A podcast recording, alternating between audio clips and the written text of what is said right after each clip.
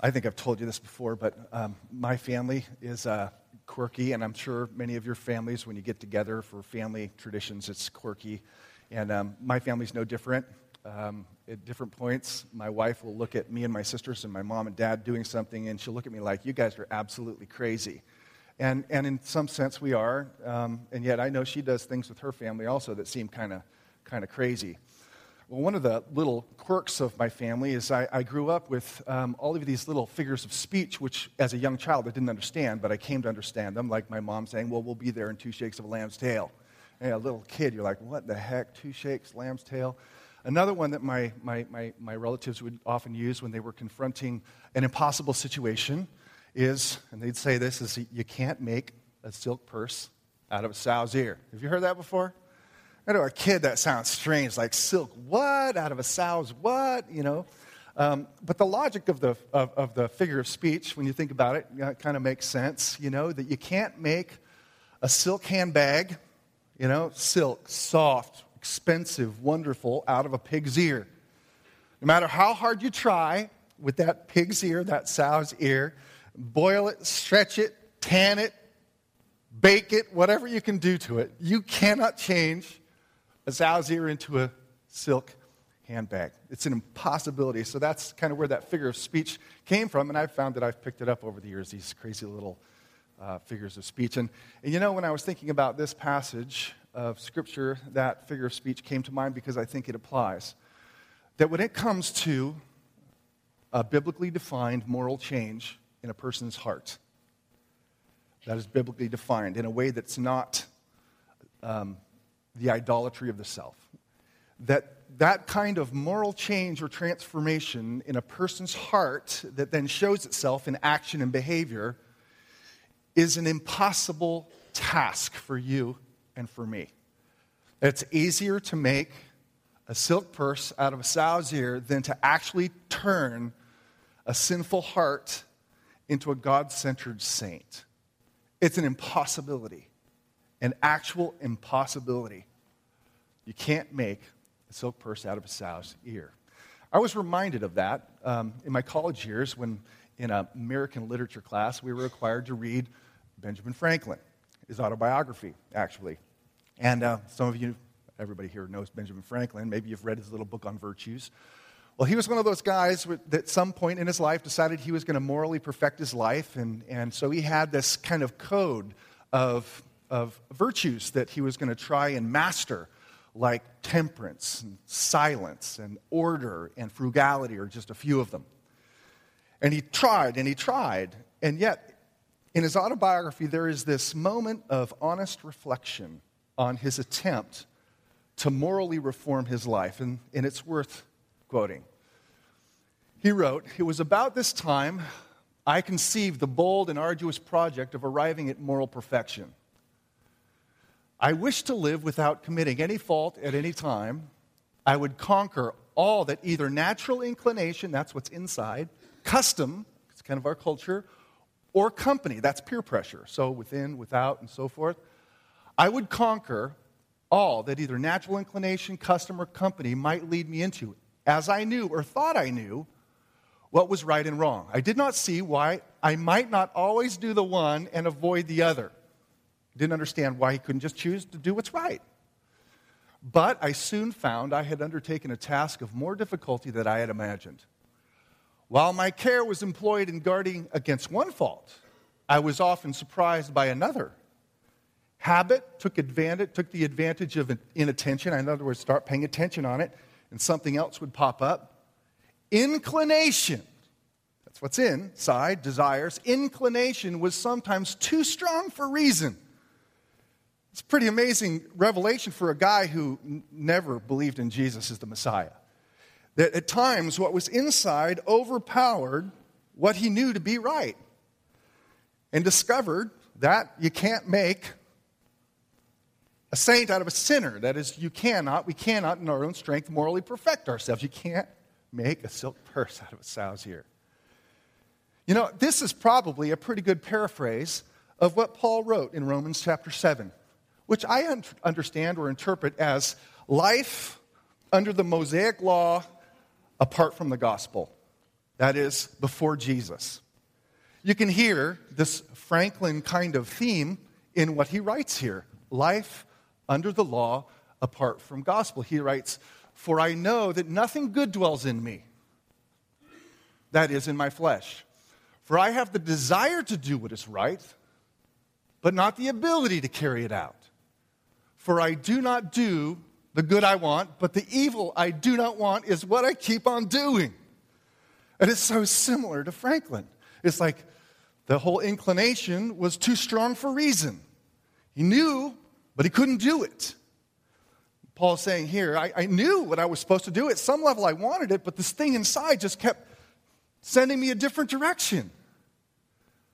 That's the, you can't make a silk purse out of a saddle. You can't make, to turn a sinner into a saint. That as hard as we try, you and me, to morally perfect ourselves and make ourselves more holy, we cannot accomplish it. But the good news is that Jesus came, He lived, He died, He rose again, and then gave us His Spirit to do what we could not do. That is, the gospel alone, the good news of what Christ has done and what He offers us, alone is a means to this inner moral transformation of the heart. That it is possible, but it's possible only in Christ and Christ alone. And that is this, precisely the point, the main point that Paul argues in these five verses in Galatians chapter 3. I'm going to read it for you. He writes, O foolish Galatians, who has bewitched you? It was before your eyes that Jesus Christ was publicly portrayed as crucified. Let me ask you only this Did you receive the Spirit by works of the law or by hearing of, with faith? Verse 3. Are you so foolish, having begun by the Spirit, are you now being perfected by the flesh? Did you suffer so many things in vain, if indeed it was in vain? Does he who supplies the Spirit to you and works miracles among you do so by works of the law or by hearing with faith? You can hear or read um, Paul's deep concern. He's kind of got this blunt, blistering tone about him, and it's not because he's mean, it's because he's so, so intensely concerned about the people, the church that he gave birth to, or that he, that he preached at and that he formed. He's, he's concerned about the children of the Lord because they're getting it wrong. They're thinking at some point, after they had experienced the Spirit, they thought that they could go on in their own flesh to morally perfect themselves. And that's why he's writing this. And his argument consists of six questions, rhetorical or, or, or what I think of as just a powerful little potent little questions. And, and really they, they boil together to, to make one, one main point. And it's an argument from their own experience. One of the first questions he asks them has to do with what they saw in his preaching when he says, Oh, you, you know, who's bewitched you? It was before your eyes that Christ Jesus was publicly portrayed as crucified. That is when Paul came and preached, at the very center of his preaching was the crucifixion of Jesus. So they heard in his verbiage, or they saw in his declaration, they saw Jesus crucified on their behalf, the righteous for the unrighteous, the substitute.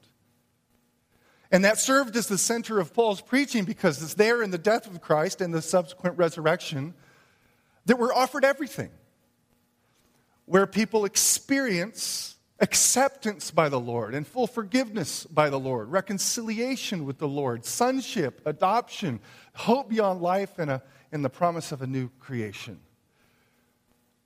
And the, his sense here is that he preached that, and the people saw through his declaration the crucified Son of God on their behalf, and they believed. And in that belief, they experienced the power of the Spirit in their lives. And he's asking them the question here, part of his argument. This experience you had when you believed that message of the cross and you experienced by faith the Spirit within, did you receive the Spirit by works of the law or by hearing with faith? He's asking them to analyze their own experience.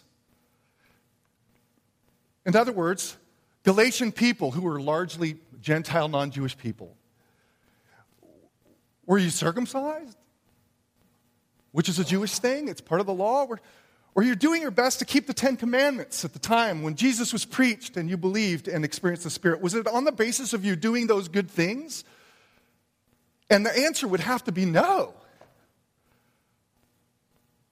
We weren't doing any of those things when, when the, the gospel was preached and Jesus was held up as crucified on our behalf and the Spirit came. We were in a lost state when we, we, we, we heard and we believed and then we experienced the Spirit. I mean, many of you can relate. You look back to your own experience. Unless you grew up in the church, in which case that change might have been more subtle, which you can't really point at before and after, which I know some, that's the case. Others who came to faith later in life with kind of a going one direction, and then boom, God sends you a different direction. You look back at that point. When you first heard the gospel preached of what Jesus did for you, that he loves you, even as a sinner, and that he calls you to trust in him, and you're forgiven. And then what you experienced when you, when you did that simple act of, of mustard like faith and saying, Yes, I believe. Wasn't there a sense of profound joy in knowing you're forgiven, of knowing you're loved, of knowing that you don't have to fear death anymore or fear judgment? I, can you look back and say, wow, yeah, I, I do remember that? Let me ask you was it because you were trying to accomplish moral perfection in your life? Was it because you were going through the Ten Commandments that you experienced that? No. And that's essentially Paul's argument, the first part of it. You look back. Was it based upon your attempts at moral perfection, or was it based upon the simple fact that you trusted in the message and the Spirit came alive in your life? And that's the right answer. That is the right answer. And that's kind of part one of his argument. I'm, only, I'm only drawing out two parts this morning. So, his basic point here is we first experience the Spirit of God based upon our trust in Christ, not our poor moral performance. That's the beginning of the Christian life. Then he takes his argument farther and pushes to the main point, which is another question. Okay, so you began by the Spirit, regardless of your relationship to the law or your attempts at moral perfection. Now, in verse 3, are you so foolish? Having begun by the Spirit, are you now being perfected by the flesh? That is, flesh is shorthand for human effort. And he kind of reiterates or recaps his basic argument in verse 5 says kind of the same thing does he who supplies the spirit to you presently and works miracles among you present tense do so by works of the law or, or by hearing of faith what's the basis of the spirit's continued work in your lives did it begin with the spirit and then shift to your own human power which is what you're doing if you think that somehow you start with Jesus, start with the Spirit, but then you're left to perfect, grow, mature, based upon your own feeble powers of will. He's saying that's inconsistent. You don't start with the Spirit and complete or grow in the flesh by your own human effort. And yet,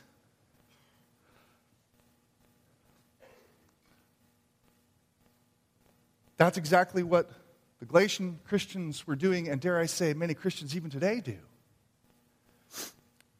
That we, when it comes to evangelism or when it comes to the beginning of the Christian life, we love to emphasize grace that's free. That is, Jesus paid it all, man. Trust in Him.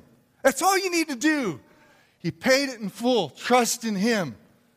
So we emphasize the gospel on the front half, but oftentimes then when we bring them in the doors of the church, in order to grow them, the emphasis in the center becomes command.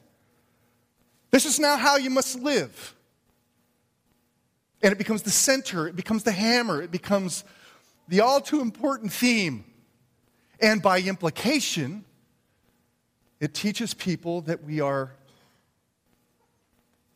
perfected by keeping a bunch of good, moral, even biblical directives but it shifts the weight of our lives upon our own will, and we find ourselves, for all practical purposes, living back under the law. And it depletes God's people of strength? Is there a place for rules? Is there a place for moral directives and commands? Yes. But they're the result and the outworking of the gospel, not part of the gospel itself. Moreover, our tendency with those things is to rely upon them and rely upon our ability to do them. Rather than relying upon the work of Christ and relying upon the Spirit of God that takes the gospel and makes it work. The best that I think moral commands, even in Scripture, can do, they can tell us when we're wrong, and they can kind of give us a direction that the Holy Spirit can take us, but it will not take us there.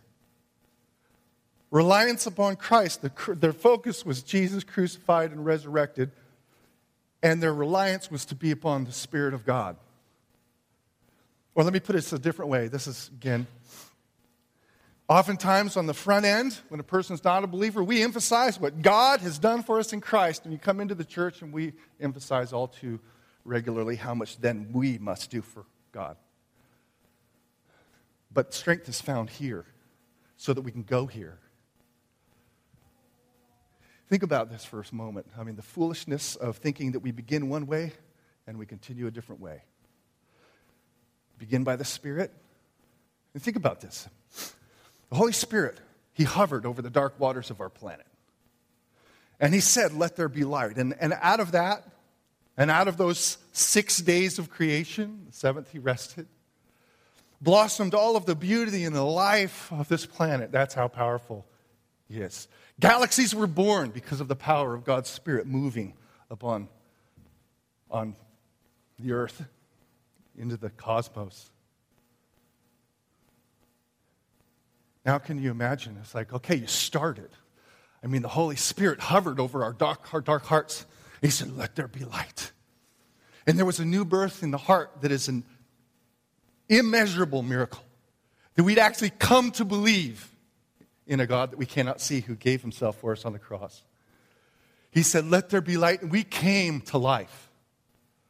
Now imagine thinking that, okay, we've moved on from the mighty Spirit of Christ, and now we're going to depend upon the feebleness of our own human effort. You know, that's like going from the power of the sun to the power of a watch battery. And can you imagine our, our, us deciding as a human race, we're going to block out the sun and we're going to plug all of civilization into a 9 volt battery. You'd say that's utterly foolish. It's stupid. It's preposterous. Yeah, that's why he's saying this. Are you so foolish? You started with the Spirit of God bringing you to life, and now you're going to depend on the feebleness of your own flesh to keep some commands. Foolishness. How we begin is how we continue. What started our life in Christ is what continues, grows, and perfects our life in Christ. It doesn't change. That's his point. It simply does not change. That is, not only do we begin, but to put it in principle, we continue to experience the perfecting work of the Spirit based upon faith in Christ, not our moral performance. It's it's as we, you know, fix our eyes on the Lord, as Hebrews says, right? Fixing our eyes on not the rules and not how well, we're doing. Those are all very eye focused, personally inward focused. Fixing our eyes on Jesus, the author and the perfecter of our faith. As we do that, the Spirit lifts us up on wings like eagles, and, and He's the one who empowers, changes, and perfects life. That's, that's the only way. Because Jesus is the only one who can take, you know, a sow's ear and make it into a silk purse. The only way. And that's where our confidence needs to be, brothers and sisters, is not getting our focus wrong. Of recognizing the main aim for you and for me and for this church is to keep Jesus front and center as the all securing, all satisfying, all sufficient one, knowing that His Spirit in us is going to take us where we need to go. And He will be the enabler to actually live out what the rest of the scripture tells us to do. It comes down in very simple terms to what Paul said in Philippians 1 6. The only other place in the New Testament where the two verbs begun and perfected, at least in Greek, are found together. Where he shows us the bedrock of his confidence. Where he says, I am sure of this. He says, it's not saying, I, I think maybe this is going to happen. He says, I am sure of this, that he, that is the Lord, who began a good work in you, will bring it to completion at the day of Jesus Christ. There's no contingent language there like he may or he might or he should. Says, I'm sure he will. And that's our resting point of looking to the Son and knowing that he is the one who is going to change us. He's the one. We are his workmanship created in Christ Jesus. And as we rely upon that, as that becomes a reality in our lives, our lives change. That's the truth. I mean, some of us in here need to relax a little bit, in a sense. You're trying so hard, and you're not getting anywhere, in large measure because you're making the Galatian mistake. You started with grace, but then you're trying to run in flesh. And our Christianity and our thought life and, and, and our theology has to say, absolutely not. Absolutely not. There's a parable um, that suits this. I'll close with it. Um, a little sunflower growing in a garden. This is the littlest of all the plants. And it looked up and it saw a beautiful rose and saw a beautiful lily, tall, gorgeous, glorious. And the little sunflower looked at them and he said to himself, I, I want to be tall and I want to be glorious like the lily and like the rose. So he started asking around the other garden plants, like, what, what can I do to grow big and tall like the lily and like the rose? The dandelion said to the little, little sunflower, said, Well, you know what? If you stretch yourself out each day like this, you stretch yourself out every day, then you know what? You're going to grow big and tall, just like the rose and like the lily. And so the little sunflower began stretching each day, stretching, stretching, stretching up toward the sky, trying to be big like the rose and like the lily. And after trying that, days on end, weeks on end, realized I'm not growing. Became depressed, and so he asked somebody else. He asked a little morning flower. He says, What can I do? I want to grow big like the lily and like the rose. And the morning flower said, Well, you know what? If you flap your petals really hard, as hard as you can, you just keep flapping. You will grow big and tall like the rose and like the lily. The little sunflower began flapping his arms as hard as he could, day after day. Finally, exhausted, he gave up in despair. I will never be like the lily and the rose. Finally, a little wise bee came. And he said to the little sunflower, he says, What are you doing? You look so downcast. And the, the sunflower said, Well, I've tried and I've tried and I've tried to be tall like the rose and, and like the lily, and, and I'm done. I will never be. And the, the wise bee said, Foolish little sunflower. Flap all you want, stretch all you want, you'll never be tall and glorious like the rose or the lily. One thing you have need of, and that is lift your face and look to the sun every morning till evening. You stare at the sun. And so the little sunflower looked up and he saw something he hadn't seen before the glorious radiance of something so bright and began staring at the sun. And he lost conscious awareness of the rose, of the lily. He just looked at the sun. And before he knew it, unconscious to his own mind, he grew. And he grew. And he grew until he was the tallest of the flowers in the garden because he did this one thing. He looked to the sun, and life grew. It's no different. If we think we're going to get anywhere apart from looking to the sun and trusting in His work so that the Spirit will change us, then we're going to end up trying to make silk purse out of a sow's here, and it's not going to happen. Church, that's, that's where we need to be, and then watch. It sounds counterintuitive, I know. We want to do, do, do, but as you look to the Son and rest in His Spirit, and you take in the gospel, it will grow you. You will grow, and we will grow, and you will grow as we look to the Son. Amen. Lord, may that make that a reality here at this church and in our lives. Um, forgive us for the many times that we take control of our lives through the pursuit of rules rather than the pursuit of Christ. Lord, may your Spirit inhabit this place in a way that it has never inhabited it before. And may our confidence in the finished work of Jesus and the power of Holy Spirit be felt like never before. In the name of Jesus and for the sake of his glory, we pray. Amen.